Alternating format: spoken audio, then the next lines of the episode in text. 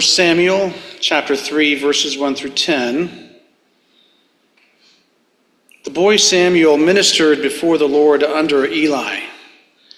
In those days, the word of the Lord was rare. There were not many visions. One night, Eli, whose eyes were becoming so weak that he could barely see, was lying down in his usual place. The lamp of God had not yet gone out, and Samuel was lying down in the house of the Lord, where the ark of God was. Then the Lord called Samuel. Samuel answered, Here I am. And he ran to Eli and said, Here I am. You called me. But Eli said, I did not call. Go back and lie down. So he went and lay down. Again, the Lord called Samuel. And Samuel got up, went to Eli, and said, Here I am. You called me. My son, Eli said, I did not call. Go back and lie down. Now Samuel did not yet know the Lord. The word of the Lord had not yet been revealed to him. A third time the Lord called Samuel. And Samuel got up and went to Eli and said, Here I am. You called me. Then Eli realized that the Lord was calling the boy. So Eli told Samuel, Go and lie down. And if he calls you, say, Speak, Lord, for your servant is listening. So Samuel went and lay down in his place. The Lord came and stood there, calling as at the other times, Samuel, Samuel. Then Samuel said, Speak, for your servant is listening. This is the word of God for the people of God. Will you pray with me, please?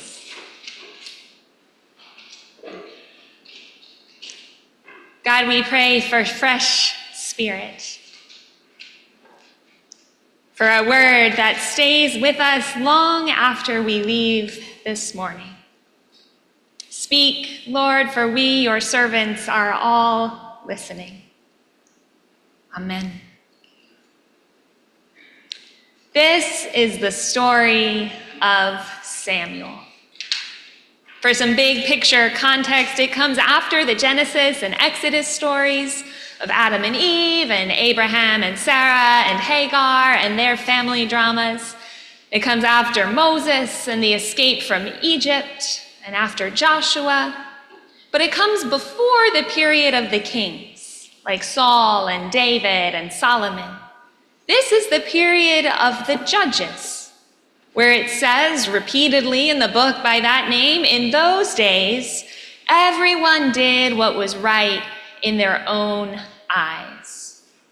The story of Samuel comes from those days. Samuel was the child of Hannah, a woman who had longed and prayed for a child so earnestly and persistently that she'd made a promise to God, which she kept.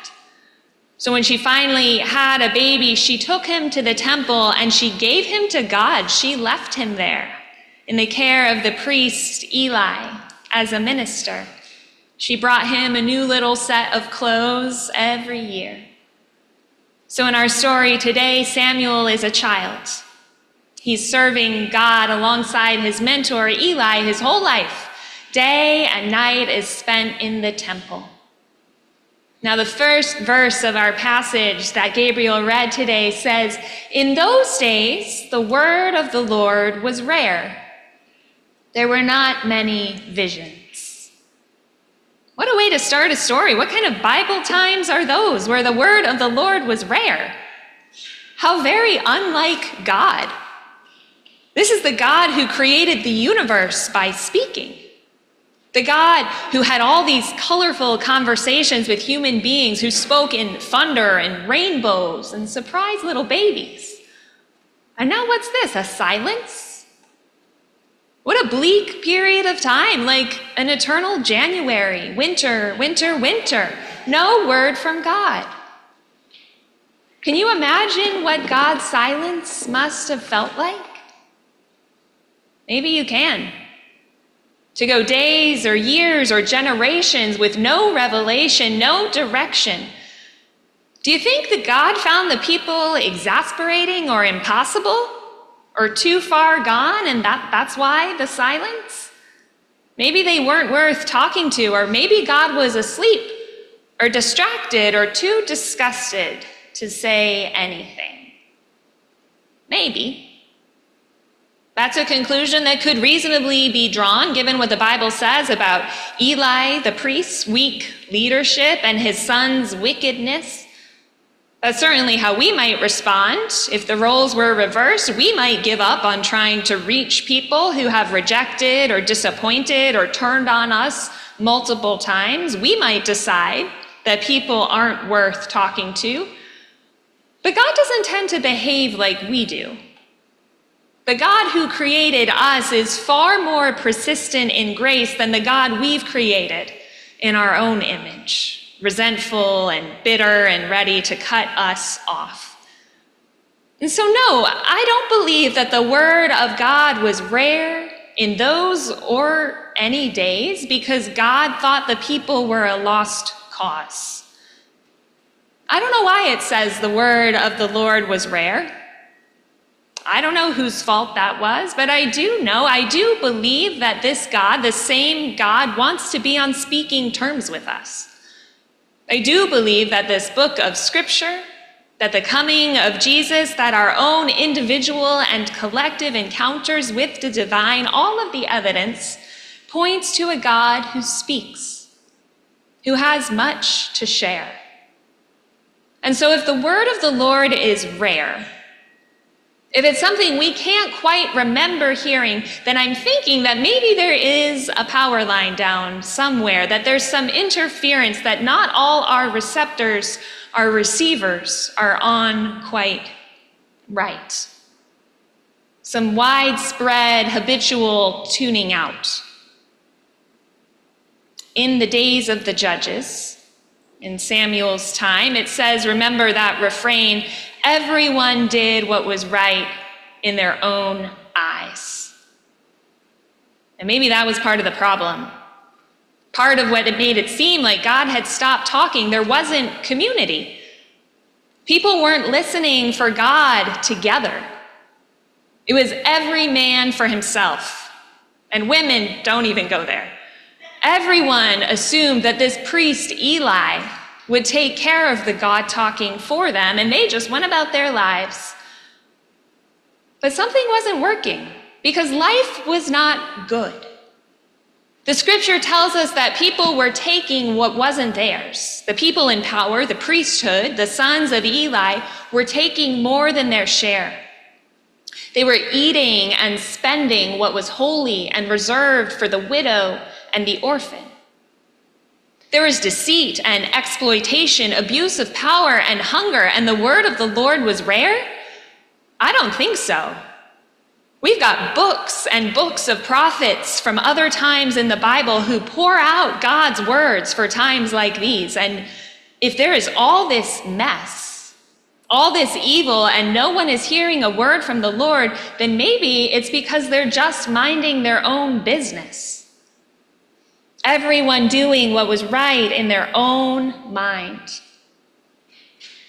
Until finally, finally, God gets through to somebody. A little boy, Samuel, who's just trying to get some sleep. A kid who finds himself restless and then consults with his mentor to discern together that the voice is God's and who consents to listen for God and to report back what he hears. Speak, Lord. Your servant is listening. A prophet is a willing listener who will let God's word take root and live in them. A prophet, not like a psychic fortune teller, but a carrier of God's word, is someone who takes risks who speaks up and acts out. Speak, Lord, your servant is listening. Martin Luther King Jr., whose birthday we honored last week, is often called a prophet, someone who listened and responded creatively. He was aware of pain among people and believed that God had something to say about it. He didn't have to. He could have minded his own business. King was born into a modest but socially prominent family, smart guy. Started college at 15 with no intention of following his father to become a pastor. He went north for a bit. He found his spot there. His life could have been very different, comfortable and anonymous. But he writes From God came the inescapable urge to serve. So Dr. King gave up his quiet life and he became a speaker who proclaimed words that most people did not want to hear. He let the words that he preached take up a life inside him. He went to jail for civil disobedience 29 times in his 39 year life. The world was living like the word of God was rare in those days, and Dr. King felt otherwise. He found his rest disturbed, like Samuel, found that dreams could have immense power. He's not the only one. Martin Luther King Jr. is not some blip, some modern day prophet in the midst of a pattern of silence. Men and women and children of every age have spoken up and acted out for God. People have looked at, have noticed senseless violence or injustice or slavery or hunger and looked to God saying, What do you think about this, God? What do you say should be done? And God is not silent. God speaks words of hope and of challenge if only we're willing to listen. Back in December, I was with my friend's seven year old at their house for dinner, and he matter of factly shared at the table about the active shooter drill they'd had that day in school. He said, I didn't know it wasn't real. I thought it was real.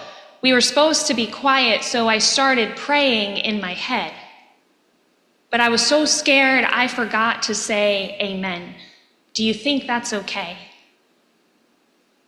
I wish we didn't have to do those drills, he said. That little boy's words have certainly disturbed my rest for the past month. That simple conversation tore a convenient veil that was keeping me from thinking about things I don't want to think about. Do we hear what God has to say? About the world that we have allowed greed and complacency to build. Samuel did. And he spoke up and he kept speaking up even when it was unpopular or felt unproductive or kept him awake at night. Even when those around him believed and behaved as if God had stopped speaking, Samuel knew that the word of God was not so rare. It is not so rare then, and it is not so rare now.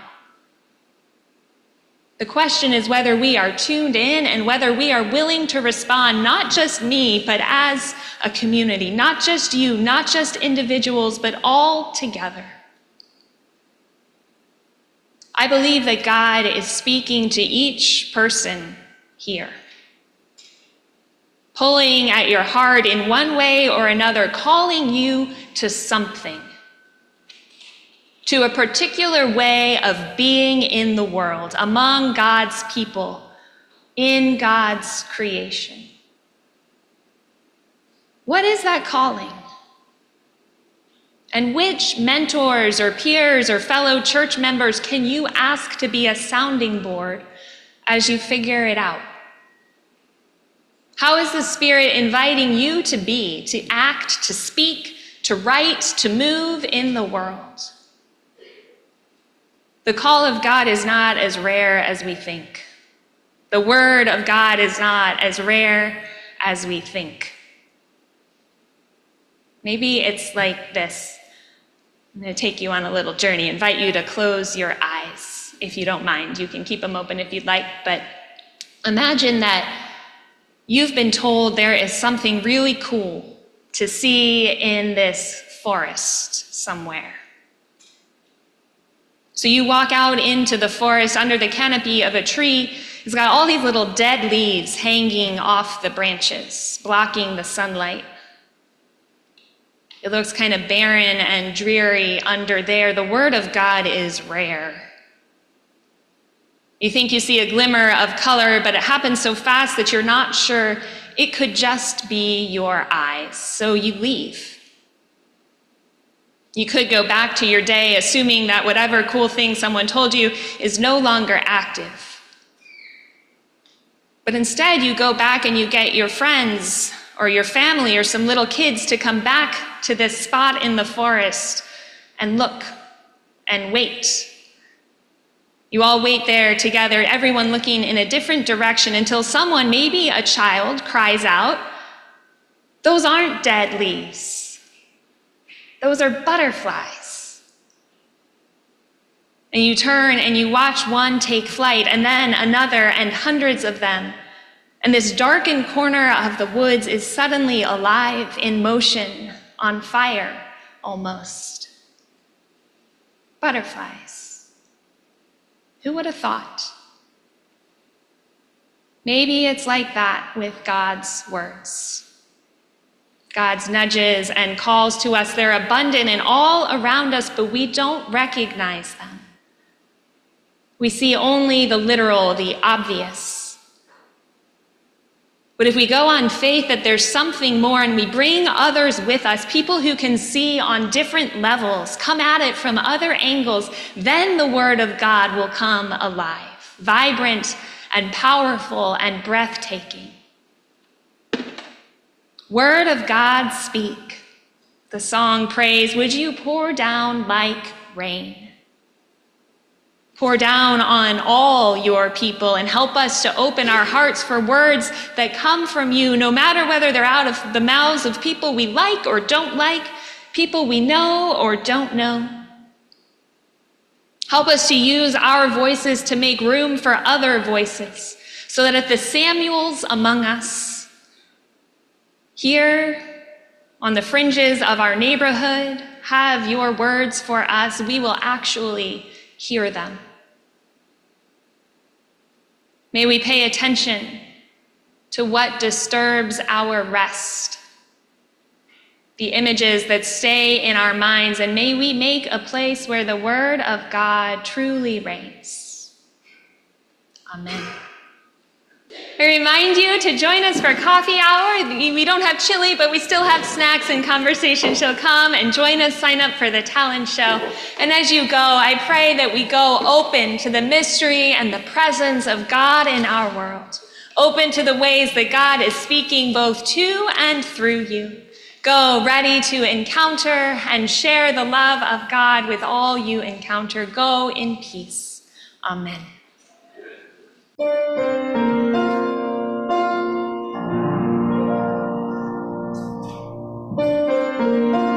NBUMC Weekly is a production of North Bethesda United Methodist Church located in Bethesda, Maryland.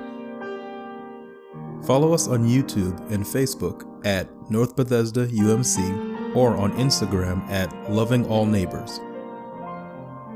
All music is licensed via Christian Copyright Licensing International, CCLI.